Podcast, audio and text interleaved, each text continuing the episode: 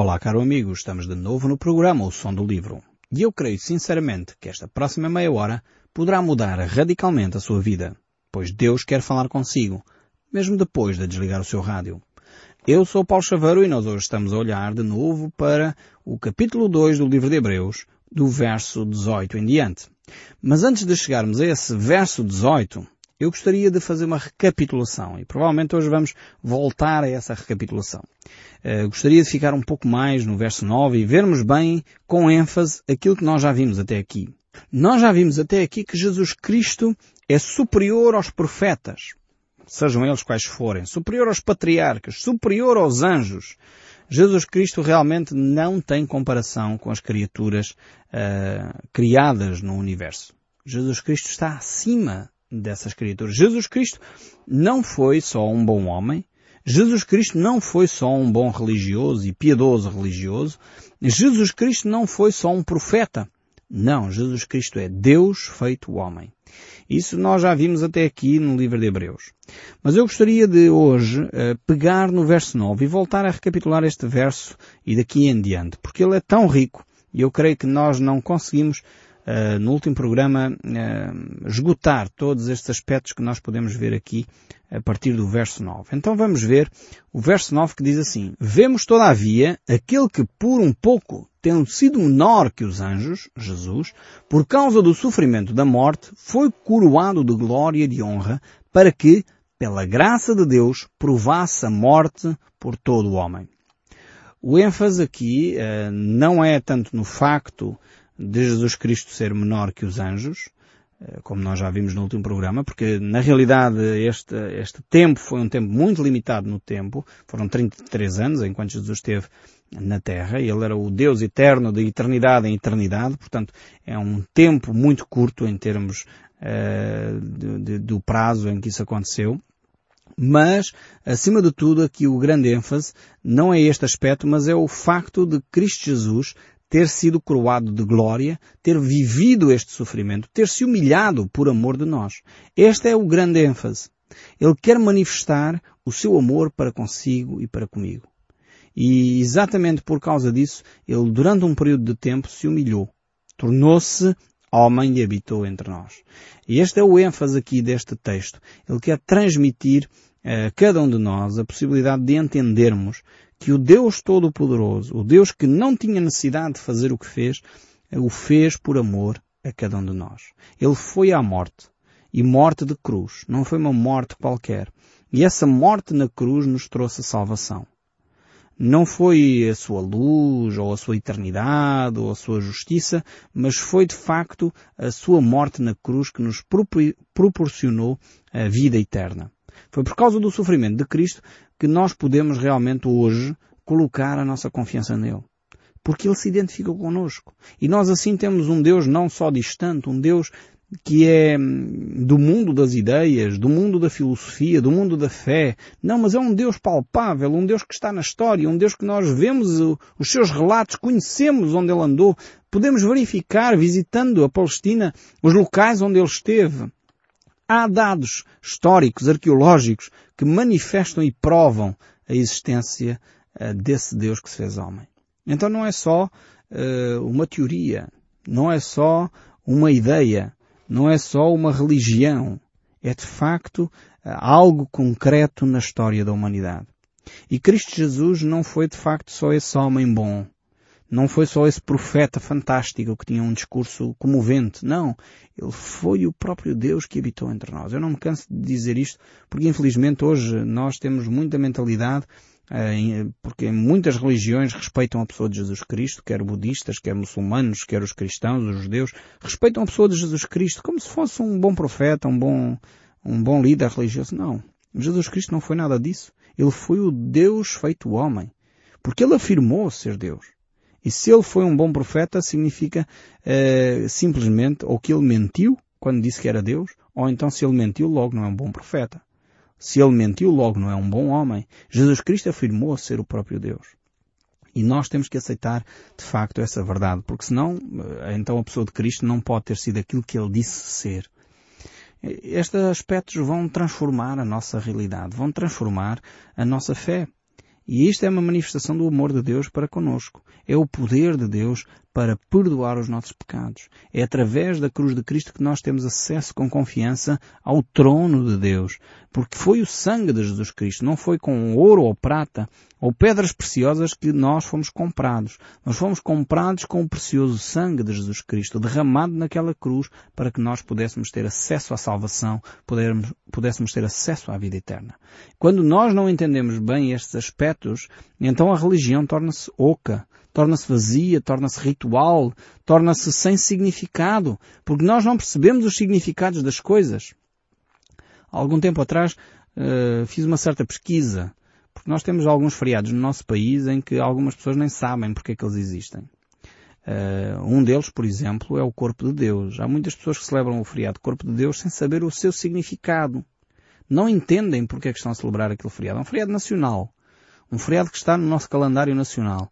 E há muitas pessoas que eu perguntei, eu fiz essa pesquisa, fui andar várias pessoas, católicas e não católicas, evangélicas, protestantes, uh, pessoas, o que é que significava aquele feriado? Porquê é que tínhamos aquele feriado nacional, Corpo de Deus? O que é que ele simbolizava?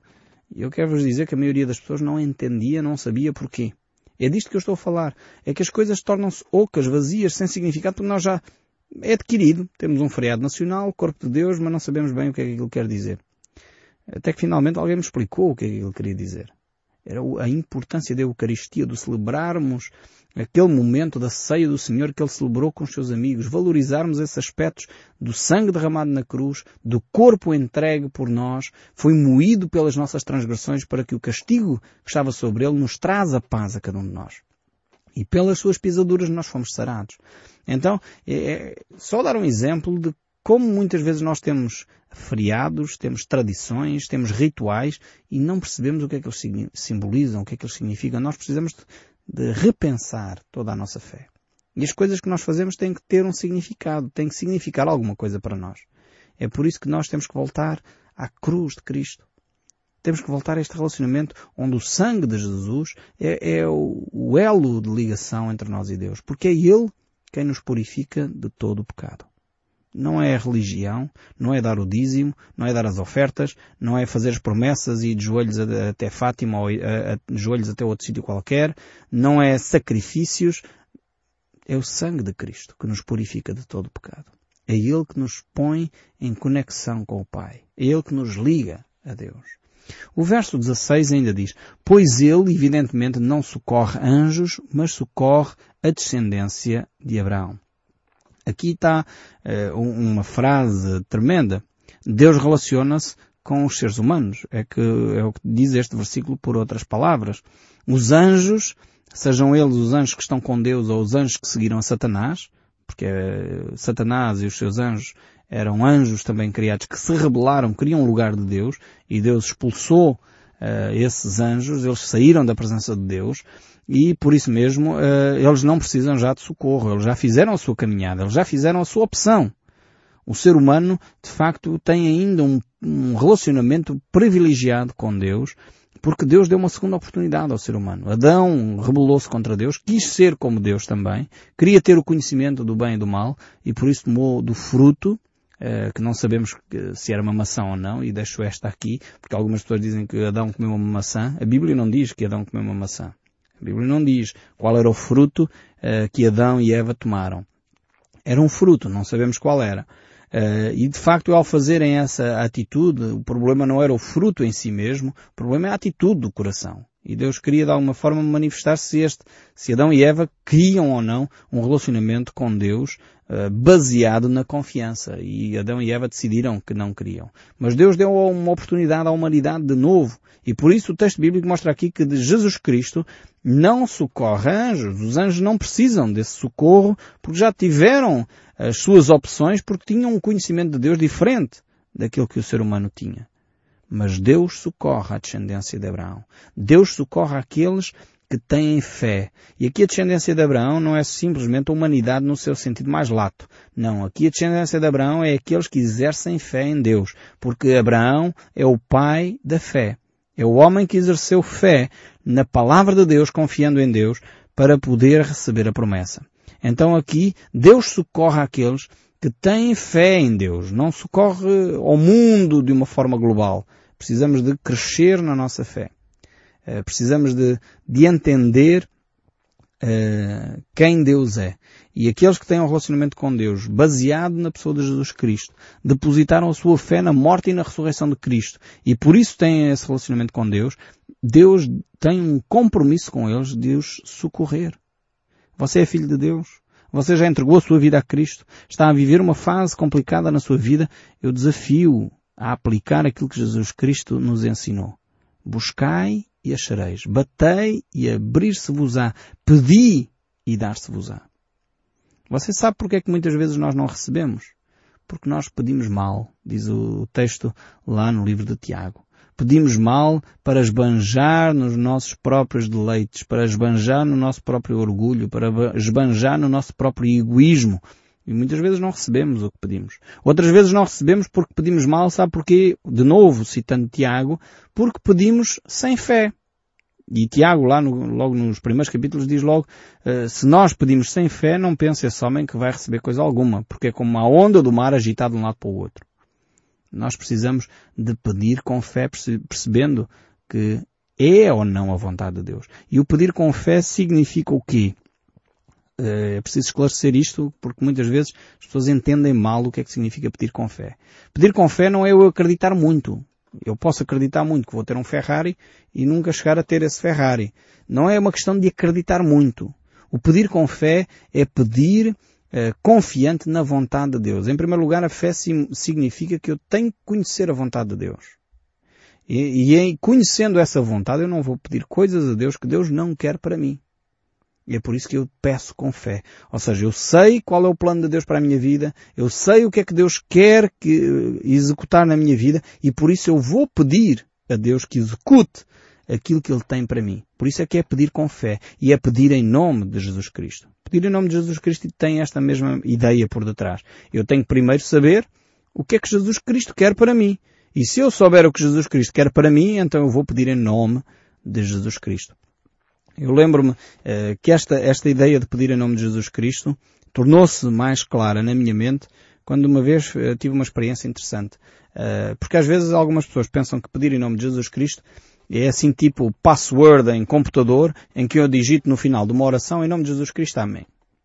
E aquilo como é a password de entrada, pronto, o pedido está feito e Jesus vai-me responder, ou Deus vai-me responder. Não, pedir em nome de Jesus Cristo significa que a minha oração tem que estar em, em acordo com Jesus Cristo.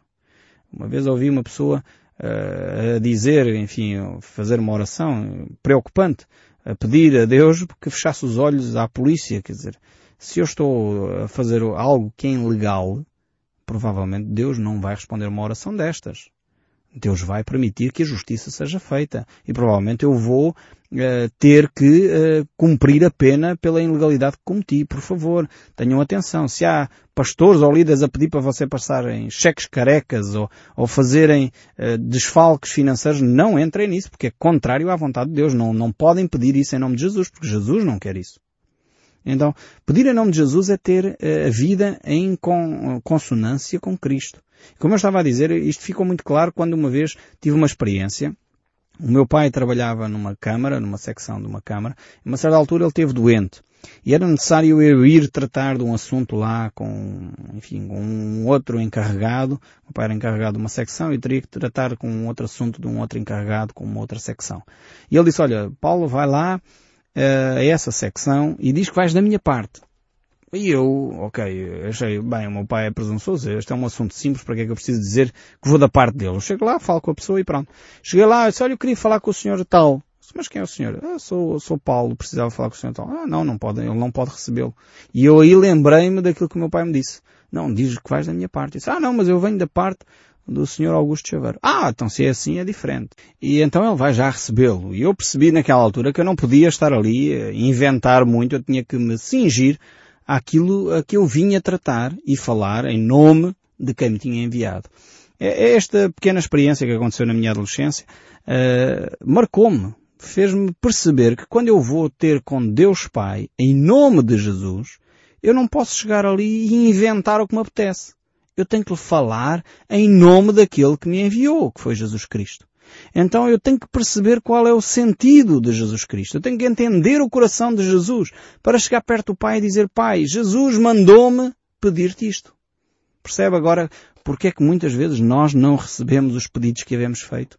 Não recebemos porque não entendemos em nome de quem é que nós nos dirigimos. Você quando se dirige a Deus, vai em seu nome próprio ou vai em nome de Jesus? Orar em nome de Jesus não é simplesmente no final de uma oração dizer em nome de Jesus Amém. Entenda que orar em nome de Jesus é conhecer o coração de Jesus. É falar as palavras que Jesus falaria. É dizer aquilo que Jesus lhe mandou dizer e não acrescentar nem mais nem menos.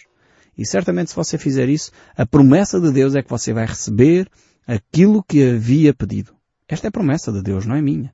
O Evangelho de João nos fala disto, a primeira carta de João nos fala disto, o livro de Tiago nos fala disto, o Novo Testamento nos ensina claramente quando nós nos aproximamos de Deus em nome de Jesus Cristo, Deus concede o pedido que havemos feito. Mas precisamos entender o que significa nos aproximarmos de Deus em nome de Jesus Cristo. Voltando aqui ao texto bíblico, eh, o livro de Hebreus, no capítulo 2, verso 17, ainda nos diz, Por isso mesmo convinha que, em todas as coisas, se tornasse semelhante aos irmãos, para ser misericordioso e fiel, sumo sacerdote nas coisas referentes a Deus, e para fazer propiciação pelos nossos pecados. Temos aqui realmente é, um texto, mais uma vez, tremendo. Jesus Cristo identifica-se conosco, faz-se semelhante a nós, para quê? Para ser misericordioso e fiel sumo sacerdote. Ou seja, é aquele que nos vai fazer ligar com Deus. É aquele que nos vai levar a um relacionamento com Deus. Então, eh, muitos confiam no poder, confiam no dinheiro, confiam nas armas, confiam eh, em outras coisas quaisquer, mas Cristo, eh, o Deus Todo-Poderoso, veio e confiou na sua humildade, deixou as aparências, deixou o poder, deixou o status, deixou o dinheiro, deixou a revolução, deixou a capacidade bélica para simplesmente se tornar homem e falar ao nosso coração. Uh, Napoleão, quando estava entre nós, ele ficou surpreendidíssimo com a pessoa de Jesus Cristo. Ele dizia, a certa altura, que ele não conseguia compreender como é que dois mil anos passados uh, os seguidores de Jesus Cristo ainda se mantêm fiéis a Ele. Jesus Cristo que não tinha palácio, Jesus Cristo que não tinha exército, ainda dois mil anos após a sua morte havia fiéis capazes de dar a sua vida pelo seu Senhor. E Ele, bem pouco tempo esteve à frente da França, do Império que Ele criou e rapidamente o depuseram, o deportaram e já ninguém dava a vida por Napoleão. E a pessoa de Jesus Cristo eh, tornou-se de facto um marco para Napoleão. Ele ficou surpreendidíssimo com o poder de Deus feito homem que viveu entre nós. Eu espero que este mesmo poder uh, crie um impacto tremendo na sua vida. Você perceba quem Jesus Cristo é. Ele não é um mero religioso. Ele não fundou uma religião. Ele não é simplesmente um bom homem ou um bom profeta. Ele é o Deus feito homem que quer transformar a sua vida, trazer paz ao seu coração e ele quer fazer de uma forma meiga, amorosa e não pela força das armas. É o maior revolucionário que existiu sobre a Terra sem nunca ter tido um exército uh, debaixo das suas autoridades. É o maior rei e maior senhor sobre toda a terra e nunca ele teve um palácio, nem nunca teve uma conta bancária. Ele foi aquele que viveu de uma forma humilde, transmitiu o amor de uma forma poderosa, porque ele viveu esse amor de uma forma poderosa. E eu gostaria só de concluir hoje, lendo aqui ainda o verso 18 e diz assim, pois naquilo que ele mesmo sofreu, tendo sido tentado, é poderoso para socorrer os que são tentados. Ou seja, Jesus Cristo não é só um teórico. Jesus Cristo não é Deus que diz, eu entendo o vosso sofrimento, mas nunca experimentei. Não. Ele viveu. Ele foi tentado. E ele não, aqui a tentação não se refere só aos 40 dias do deserto, que é relatado nos Evangelhos. Jesus Cristo foi tentado muito mais do que aqueles 40 dias no deserto, do que aqueles três encontros que ele teve, ou aquelas três tentações que ele teve com Satanás. Vários momentos Jesus Cristo foi tentado. Quantas e quantas vezes até o próprio apóstolo Pedro serviu de tentação para Jesus. Quando a certa altura Pedro diz, Senhor, tu não vais à cruz. E o que é que Jesus respondeu? Arreda Satanás. Porque aquilo que tu dizes não provém do Pai. E realmente Satanás estava a usar o apóstolo Pedro. É curioso, o mesmo apóstolo que faz uma declaração tremenda dizendo que tu és o Deus vivo, Filho de Deus vivo e verdadeiro. O mesmo apóstolo que diz para quem iremos nós. Tu tens as palavras da vida eterna. É o mesmo apóstolo que serve de pedra de tropeço para Jesus. E Jesus não expulsou esse apóstolo, mas acolheu. Porque ele compreende as tentações e as fraquezas do ser humano. Certamente o apóstolo Pedro orgulhou-se por ter feito uma fantástica declaração. Jesus certamente uh, elogiou aquela declaração do apóstolo Pedro, tu és o Cristo, o Filho do Deus vivo. E Pedro ficou se calhar todo inchado pensando que tinha sido dele. Jesus uh, teve logo o cuidado de avisar que aquilo que ele tinha pensado não vinha dele, era de Deus. Mas ele ficou orgulhoso a pensar que tinha, eh, enfim, feito uma grande declaração e logo a seguir caiu. E Jesus compreende porque Ele em tudo foi tentado. E por isso mesmo Ele é poderoso para nos socorrer. Talvez você é tentado na área sexual, talvez você é tentado a roubar dinheiro, talvez você é tentado a mentir, você, você talvez está a ser tentado a deixar-se subjugar pelo jogo, pelo álcool, pelas drogas. Jesus compreende Ele quer socorrê-lo nesse seu problema. Ele quer ajudá-lo a sair dessa escravidão. Confesse o seu pecado, a sua fraqueza, a sua limitação a Jesus e deixe que Ele transforme, pois Ele é poderoso para socorrer os que são tentados. Tentação é completamente diferente de queda, de pecado. Jesus foi tentado, mas Jesus nunca pecou. Essa é a grande diferença entre Jesus e nós é que muitas vezes nós somos tentados e caímos e pecamos. Jesus foi tentado, mas ele não podia pecar porque ele era Deus feito homem. E Deus não peca. Deus não, não se deixa enredar pelo pecado. Mas no entanto ele foi tentado. Ele experimentou a tentação. Ele sabe a dificuldade que é quando estamos numa tentação.